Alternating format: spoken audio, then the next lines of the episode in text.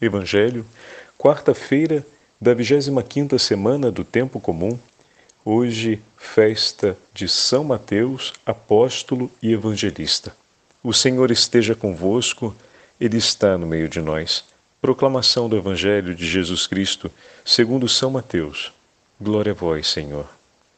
Naquele tempo, partindo dali, Jesus viu um homem chamado Mateus sentado na coletoria de impostos e disse-lhe: Segue-me.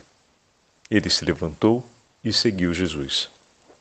Enquanto Jesus estava à mesa, em casa de Mateus, vieram muitos cobradores de impostos e pecadores e sentaram-se à mesa com Jesus e seus discípulos. Alguns fariseus viram isso e perguntaram aos discípulos: Por que vosso mestre come com os cobradores de impostos e pecadores? Jesus ouviu a pergunta e respondeu: Aqueles que têm saúde não precisam de médico, mas sim os doentes. Aprendei, pois, o que significa: quero misericórdia e não sacrifício. De fato, eu não vim para chamar os justos, mas os pecadores. Palavra da salvação. Glória a vós, Senhor. Quarta-feira da 25ª semana do tempo comum, hoje festa de São Mateus apóstolo e evangelista.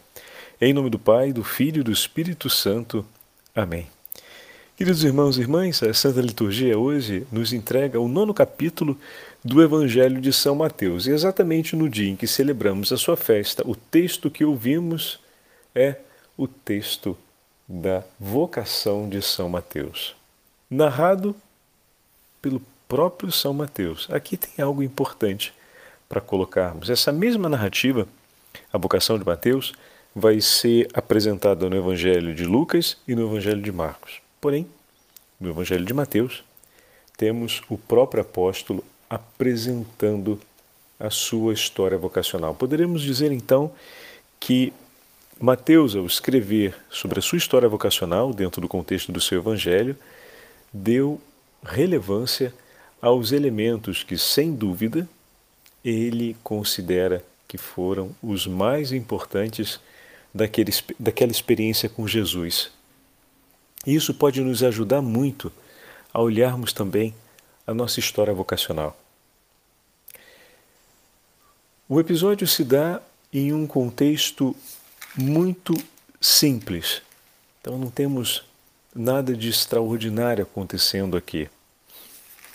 Diz o versículo oitavo: Vendo o ocorrido, as multidões ficaram com medo e glorificaram a Deus que deu tal poder aos homens. Então, tivemos a cura de um paralítico, que é o início do nono capítulo, que termina com essa conclusão: a multidão que glorifica a Deus tudo aquilo que aconteceu, tudo aquilo que estava acontecendo, e que tinha um certo temor, porque compreendiam que estavam diante de uma realidade muito surpreendente, ou seja, para além daquilo conhecido até agora por eles.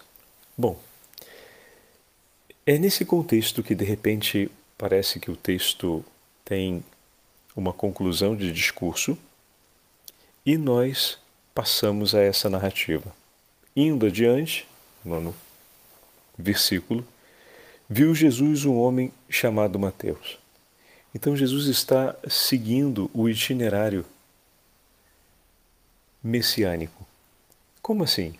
Expulsou os demônios, curou os paralíticos, fez os cegos, os cegos verem, os surdos ouvirem, os mudos falarem, né, o anúncio da ação messiânica. O Messias é aquele que tem o poder de expulsar o demônio, tem o poder de curar o homem e faz o anúncio da boa nova. Então Mateus se enquadra exatamente, ele enquadra sua vocação exatamente nesse momento. O Senhor que anuncia. A presença física de Jesus é o grande anúncio da vocação de Mateus. Não tem um discurso ou, digamos assim, um contexto sobre o qual se passa o episódio da vocação dele. Mateus está no seu cotidiano, sentado à mesa da coletoria de impostos e de repente o anúncio evangélico evangélico chega até ele, a boa nova do evangelho chega até ele, a presença de Jesus chega até ele. Aqui nós temos a presença física do Senhor, né? O Senhor fisicamente se apresenta diante de Mateus. Mas na minha vida e na sua vida, o anúncio do Senhor chegou até nós através dos irmãos e irmãs que testemunharam para a gente a fé. Ontem celebrávamos os mártires coreanos e falávamos muito sobre isso. E falávamos o quanto também os nossos irmãos mártires são anúncio da presença de Cristo, não só para confirmar a fé daqueles que estão passando por uma experiência de temor ou de tibieza por conta das perseguições, mas eles também são uma presença de Cristo para chamar a conversão aqueles que são os algozes, aqueles que estão perseguindo os cristãos. Ali é a presença do próprio Senhor. Saulo, Saulo, por que me persegues? E o Senhor se apresenta diante de Saulo, dizendo a ele: Por que me persegues? E a cada um daqueles que eram perseguidos por Saulo estava o próprio Senhor. Então o Senhor chega até nós pela vida de muitas pessoas, de muitos de nossos irmãos e irmãs que, perseverando na fé, num testemunho que ou revigorou a fé já conhecida por nós, ou em um testemunho eloquente num momento em que estávamos em disparidade com a fé, ou mesmo em oposição a ela, o Senhor veio ao nosso encontro através desses irmãos e irmãs e se fez acontecimento, presença por mim e por você. Naquelas poucas palavras do Senhor direcionadas a Mateus, Mateus acolhe imediatamente o seu chamado. Diz o texto: Aconteceu que, estando ele, perdão, indo adiante, Jesus viu um homem chamado Mateus, sentado na coletoria de impostos, e disse: Segue-me. Este levantou-se e o seguiu. Então, não, não existe a narrativa de um diálogo maior do que esse. Existe a presença do Senhor, essa presença que causa um impacto em Mateus e o comando do Senhor: segue-me. E imediatamente Mateus levanta e o segue. Então, reconhecer a presença de Cristo e segui-lo. O Senhor não se fez presente na vida de Mateus por uma outra razão que não fosse com que Mateus o seguisse. O Senhor não se fez presente na sua vida por uma outra razão que não fosse para segui-lo. O Senhor tem um propósito por nós e para nós. Cada vez que o Senhor passa na nossa vida, ele nos chama a segui-lo. E o que nós esperamos? Esperamos talvez um belo discurso, talvez o acontecimento de mais um milagre, talvez, talvez a eloquência de palavras renovadas, já conhecidas, mas é sempre bom falar de novo. O que nós esperamos quando vemos, sentimos e reconhecemos a presença de Jesus vindo ao nosso encontro? O que nós esperamos? Vamos segui-lo. Toda vez que o Senhor te dá uma experiência de amor e toca o seu coração, e por meio dos seus irmãos se faz sentir outra vez firme e vigoroso na sua vida, não é senão, meus irmãos, para que nós possamos segui-lo por onde ele for. Assim o Senhor concede para que se renove no nosso coração a prontidão em segui-lo o ponto-chave dessa narrativa de Mateus está exatamente nessa atitude do seguir.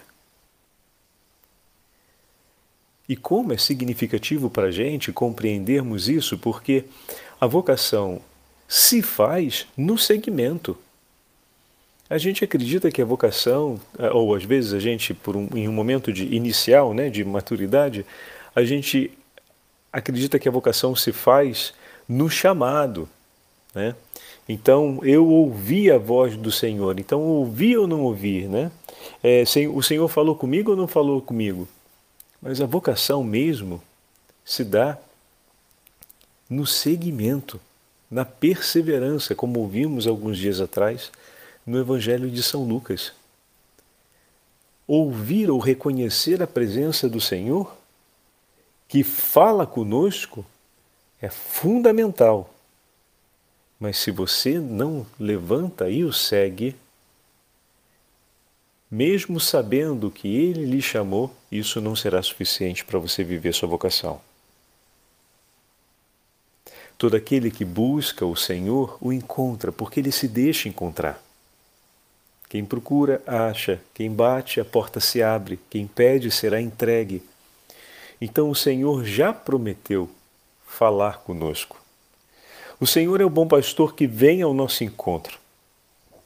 O Senhor é aquele que sai para buscar a ovelha perdida, é aquele que veio para os enfermos. Então, é a minha enfermidade espiritual que impede que o Senhor fale comigo? Não absolutamente, porque Ele é o médico da alma, Ele veio para lhe curar da sua enfermidade. Então, o desejo do Senhor é lhe encontrar em sua enfermidade. Ah, mas eu preciso ter mais erudição, conhecer mais a fé e a doutrina, para assim poder ouvir com clareza o chamado do Senhor. Ele veio para os simples e humildes de coração. Ele veio para os mais pobres. Ele veio por aqueles que não são os notáveis de Israel. Então, ele veio por você. Ele veio lhe encontrar antes da sua erudição. Buscar a erudição, buscar o conhecimento é algo bom. Bendito seja Deus. Mas ele veio antes, para te encontrar antes disso. Talvez ele queira trilhar esse caminho com você. Talvez ele tenha vindo, inclusive, para te levar por esse caminho. Com muita delicadeza, mas ele veio te encontrar antes. Isso não é a condição para que ele te encontre, pois ele veio para encontrar os simples e os humildes. Ah, mas eu não tenho muita experiência de vida cristã. Talvez eu precise praticar mais para assim poder ouvir o que o Senhor tem a me dizer. Ele veio juntar o que estava disperso.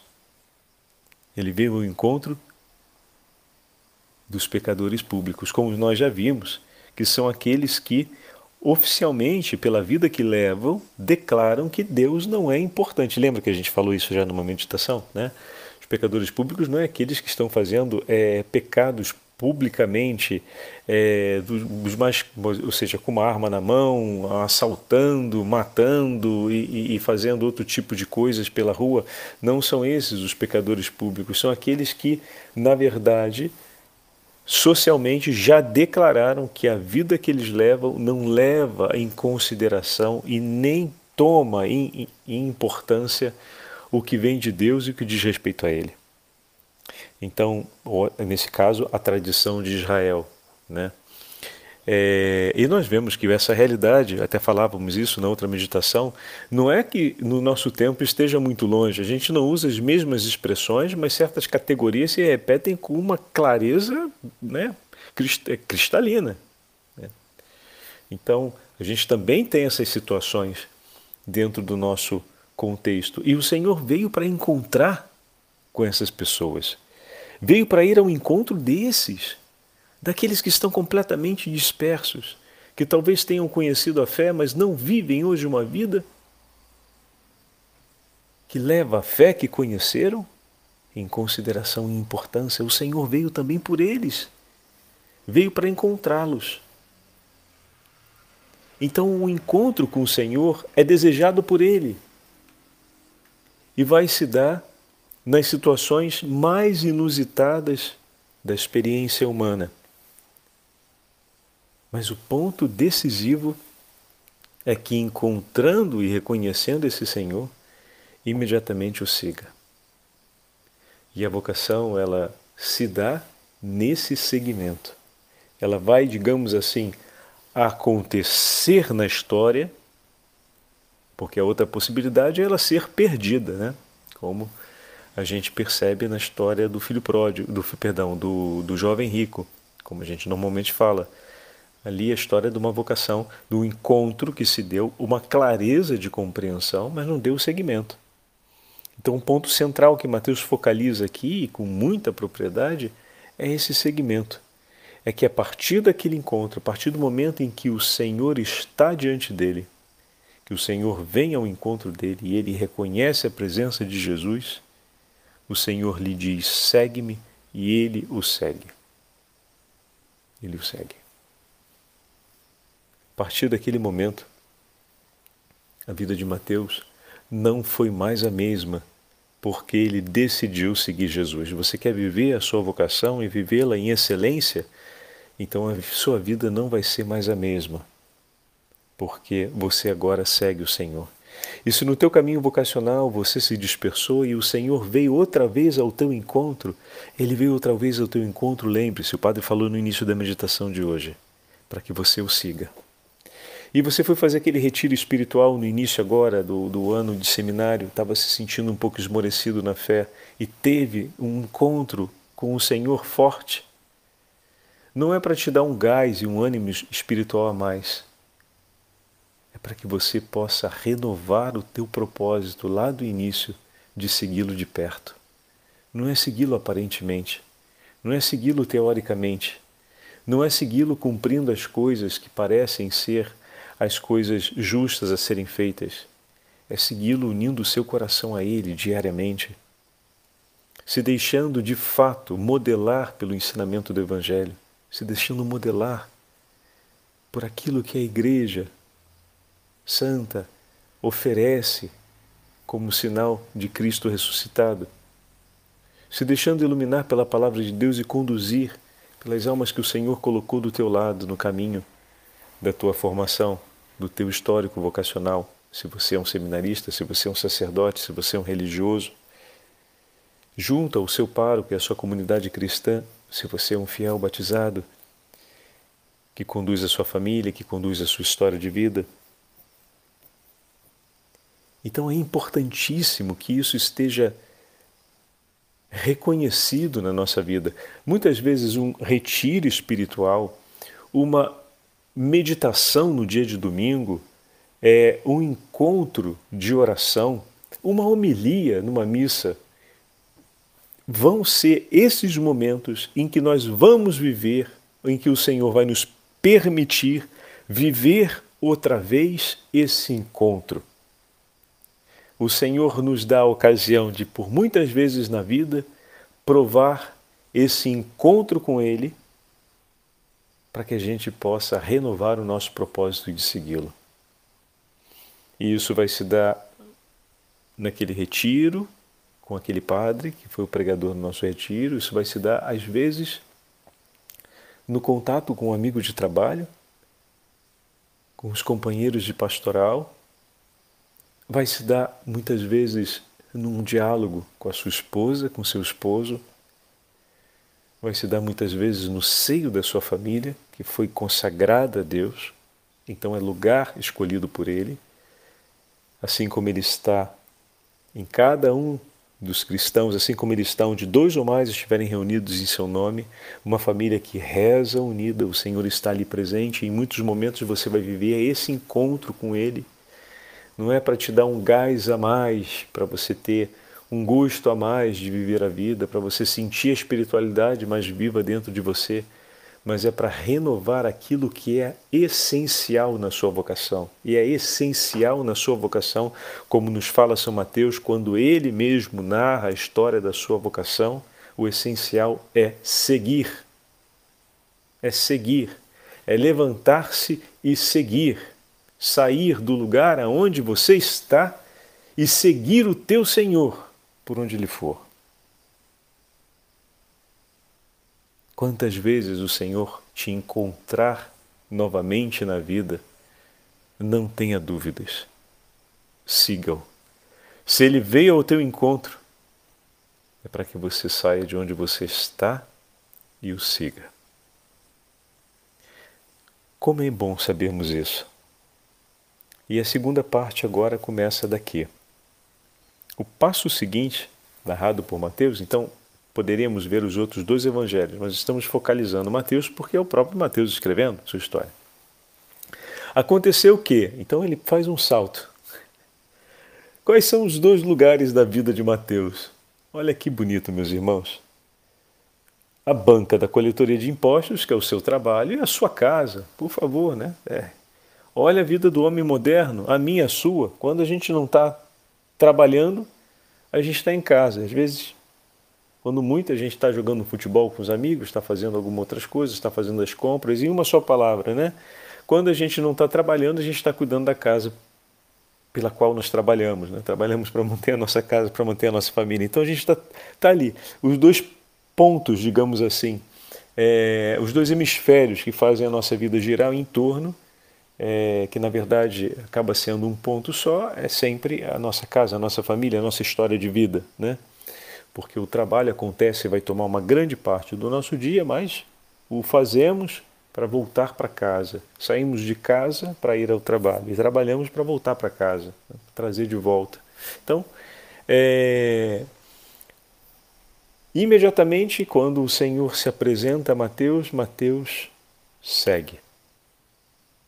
E o passo sucessivo na narrativa aconteceu que, estando ele em casa, né, à mesa, em casa, Muitos publicanos e pecadores estavam junto com eles e se assentaram à mesa com Jesus e seus discípulos.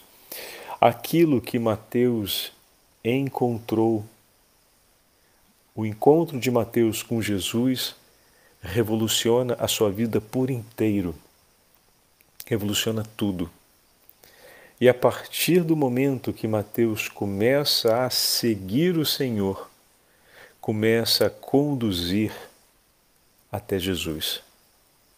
Não se torna um discípulo de Jesus sem levar para Cristo. Toda vez que nos tornamos discípulos do Senhor, conduzimos na direção dele. A todo homem foi dado o direito de escolher com liberdade a, a, a qual estrada traçar para a história da sua vida. Se eu escolho Cristo, levo a Cristo. E isso é algo imediato. Queremos ver o quanto estamos dentro do itinerário da nossa vocação? Olhemos à nossa volta se as pessoas que compõem a constelação da nossa vida estão caminhando na direção de Jesus. Como isso é importante é um termômetro de grandíssima importância para o nosso itinerário vocacional. Porque não tem como seguirmos o Senhor se dizemos que o Senhor passou e nós o encontramos e tomamos a decisão de segui-lo, levantando de onde estávamos para ir aonde ele for. Todos aqueles que passam nossa, na nossa vida vão conhecer a direção que tomamos e vendo e encontrando Jesus que caminha conosco, não caminha à frente, caminha conosco, também terão a oportunidade de se levantarem ao encontrar Jesus e caminhar na mesma direção. Eis aqui o termômetro importante para mim e para a sua história vocacional. O quanto as pessoas que estão à nossa volta, que fazem parte da constelação da nossa vida, da nossa família, estão caminhando na direção de Cristo. Como vai a minha história vocacional como pai e batizado? Olha o quanto a sua família está caminhando na direção de Jesus. Como mãe, olha o quanto a sua família está caminhando na direção de Jesus. Como filho, olha o quanto a sua família, seus amigos, suas amizades estão caminhando na direção de Jesus. Para saber se eu estou ficando parado ou se eu estou caminhando, olhe em volta, que na medida em que caminhamos juntos, não só eu inspiro, mas também recolho inspiração do testemunho do meu irmão. Percebe? Que modo, ao meu ver, belíssimo, como Mateus apresenta esse, esses dois elementos centrais para a gente observar o elemento vocacional. E por que não dizer também o significado missionário? Né? Na medida em que eu abraço a minha vocação como cristão, eu já estou em missão, não tem como no mundo você seguir Cristo sem se tornar alguém que conduz a Ele, sem se tornar um evangelho vivo pelos teus irmãos. E a coisa mais bonita, se a gente quer olhar a, a delicadeza do texto, é que ali estão aqueles que tentam dispersar por outras razões não seguir o Senhor ou espere um pouco antes de seguir e pense. E Jesus ouve essas vozes que muitas vezes se levantam para dispersar ou para gerar confusão. E naquele momento nos defende. O que significa dizer que em, muitas, em muitos momentos é, pode ser que aconteça, que venha no nosso coração a dúvida se seguir como estamos seguindo Jesus tão de perto e tão inteiramente assim, ou seja, está revolucionando a nossa vida, será que isso não está um pouco fora de contexto, um pouco exagerado? Isso daí não está parecendo um pouco estranho? Eu achava que deveria revisar um pouco isso porque, não sei, está me parecendo um pouco fora, um pouco demais. Né? É a apelação dos, dos fariseus. Não está não, é, não tá um pouco demais o mestre de vocês estar sentado com esse tipo de gente? o mestre de você está fazendo o que está fazendo, o que é uma grande revolução, né? Porque afinal o Senhor está indo ao encontro daqueles que deveriam ser colocados à margem da história de Israel. E ali o Senhor mesmo responde. Se naquele momento Mateus, pela sua, pela sua experiência de fé, não tinha eloquência e vitalidade de fé suficiente para responder de fato, como o Senhor prometeu, quando vos apresentarão diante dos tribunais e dos juízes, não temei, porque eu mesmo falarei em vós e vos inspirarei palavras justas que os homens não conseguirão contrapor. E olha aqui isso acontecendo debaixo do nosso nariz na vocação de Mateus. Naquele momento em que Mateus não podia responder, quem respondeu imediatamente por ele e deu uma resposta justa, inequívoca, eloquente e completa. O próprio Senhor respondeu por ele. E respondeu assegurando: eles estão no caminho certo. Esse caminho não é por demais exagerado. Seguir-me é colocar tudo e não uma parte. Peçamos, meus irmãos e minhas irmãs, a intercessão de São Mateus e a alegria de vivermos essa graça que hoje estamos meditando juntos na nossa experiência vocacional. O Senhor esteja convosco, Ele está no meio de nós. Pela intercessão de São Mateus e dos santos apóstolos do Senhor e da Beatíssima Virgem Maria, Rainha dos Apóstolos, abençoe-vos o Deus Todo-Poderoso, Pai, Filho e Espírito Santo. Amém.